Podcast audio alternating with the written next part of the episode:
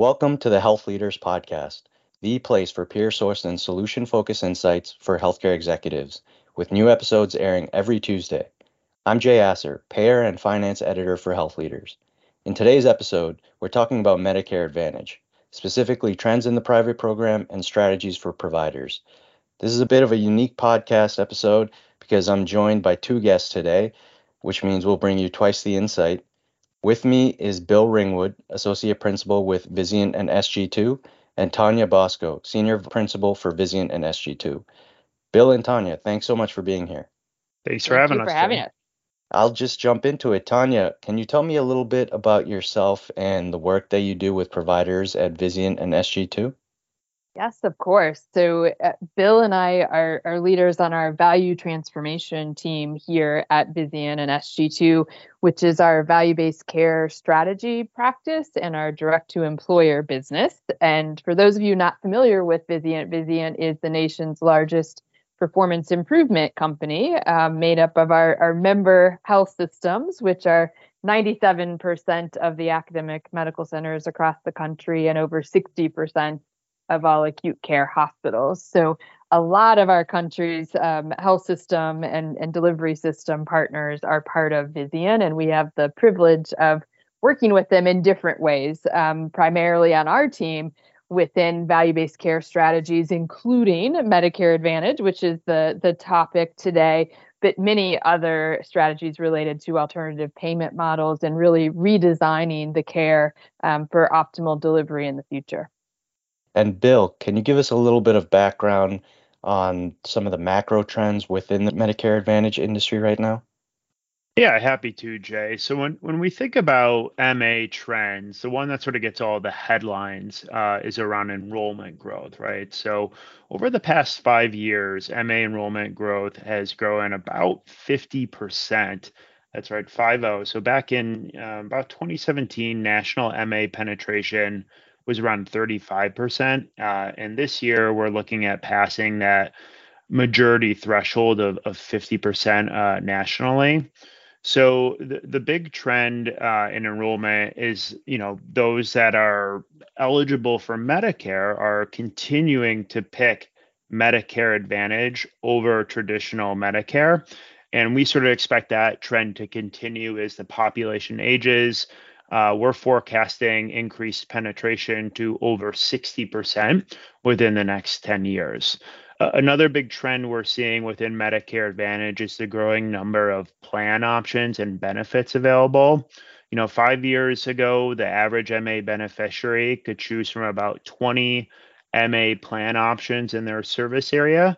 Today, that number is over 40 different plan options.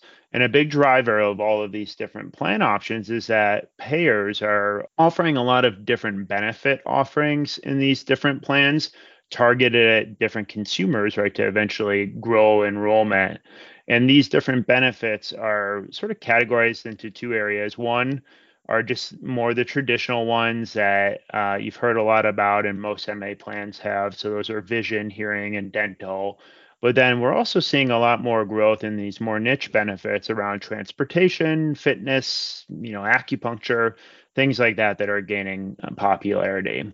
And, and maybe just the last trend I'll comment on is that MA is becoming more and more profitable for, for payers. So on average, uh, Medicare Advantage gross margins are about double what payers make on their other lines of business. So it's really no surprise that uh, we're seeing payers look to grow this lines of business through sort of new enrollment tactics and, and new plan and benefit offerings.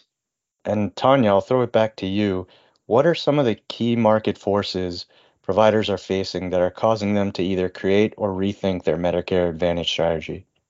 Yes, I think a, a number of things happening, and Bill just touched on one of them, and that is the the increasing and, and continued projections around increased Medicare Advantage penetration. So we're seeing, you know, many markets that have, have crested over 50% uh, Medicare Advantage compared to Medicare fee for service in their market. And certainly some others that are, are behind that. But in general, as a nation, we're, we're marching more and more toward Medicare Advantage. But the other thing that's happening at the same time is when you see that Medicare Advantage growth, the major payers in the Medicare Advantage space are getting bigger, right? And so they continue to amass more and more beneficiaries that they are covering.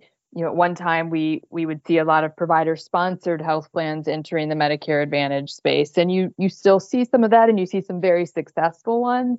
But again, the the more traditional payers are the ones that are are growing more in the MA space and it's making it more and more difficult for providers obviously to to have a very robust strategy as you see that that growth from the major payers.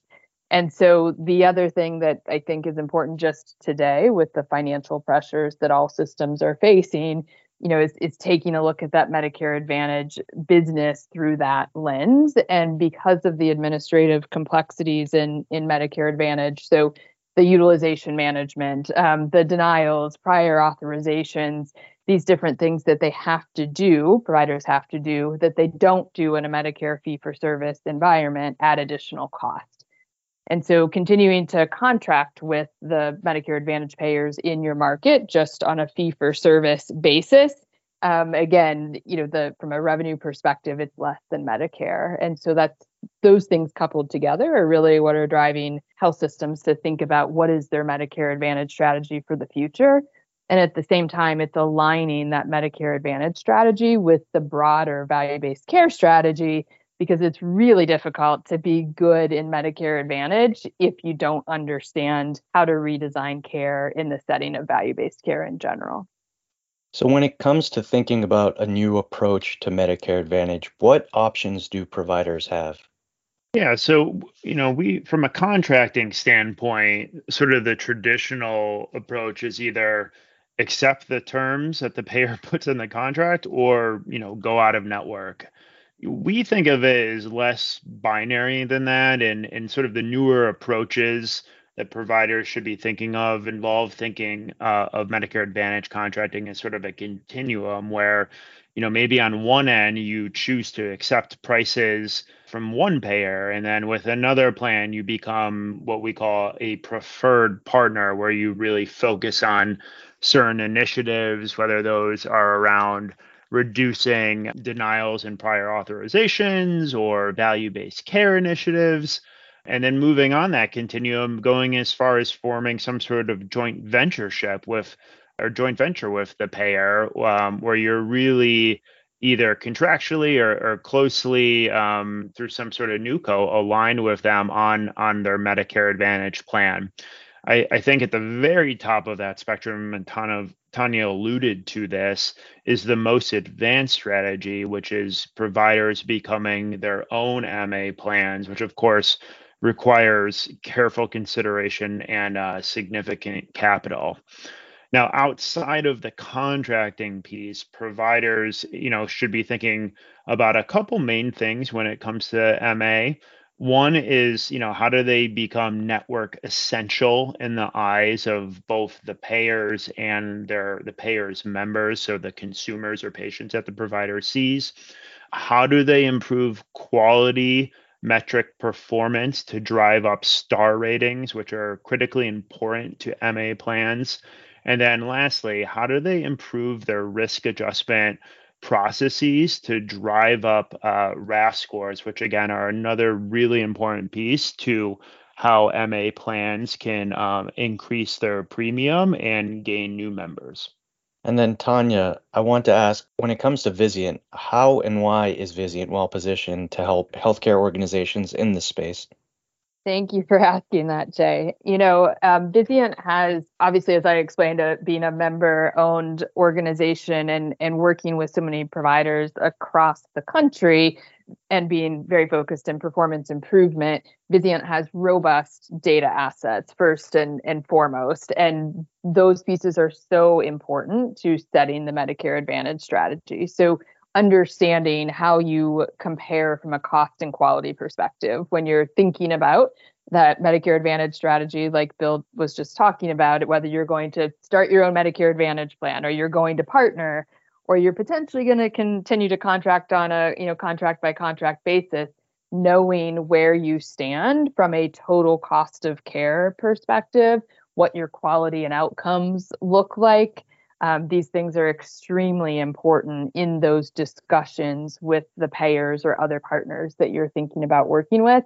And these are all things that, that Vizient has and works with on a day in and day out basis. In addition, our, our experts in the areas of payer strategy and constructing and implementing alternative payment models are, are unmatched. And those are the kinds of things that Bill and I do all the time. And then across Vizient, uh, the transformation expertise from a clinical perspective. You, you can't be successful in Medicare Advantage without redesigning the care delivery. And, and that is something that Vizient has um, substantial expertise in. Great. That's all the questions I had for both of you. But just to wrap up, are there any final thoughts either of you have that you'd like to share? Yeah, I think just a quick final thought here is that really MA uh, is a tough business, right? Many uh, providers who are listening might lose money on this population from a fee for service perspective. So I would just say don't get discouraged. It, it, can be a frustrating topic among healthcare executives, but you know many providers uh, around the country have sort of found a way to succeed in this space using some of the things we just talked about and those strategies. So um, and the other silver lining here is that there is uh, pending regulatory changes um, in MA that will mostly likely be favorable to providers. So sort of the my message is, you know, don't get discouraged, and there there is a way to to win at this, even um, if, if you're feeling frustrated with Medicare Advantage. And Jay, I'll I'll keep it simple and say that Medicare Advantage has has gotten too big to really deal with these as a one contract at a time strategy. So health systems and you know payers need a really robust strategy around Medicare Advantage and the alternative payment models that go along with Medicare Advantage. Well, it's certainly an interesting time right now for Medicare Advantage. But Bill and Tawnya, it was great chatting with you. Appreciate both of you joining me today. Thank you so much. Thanks for having us, Jay. And thank you for listening to the Health Leaders Podcast. We'll be back next Tuesday with more healthcare industry insights.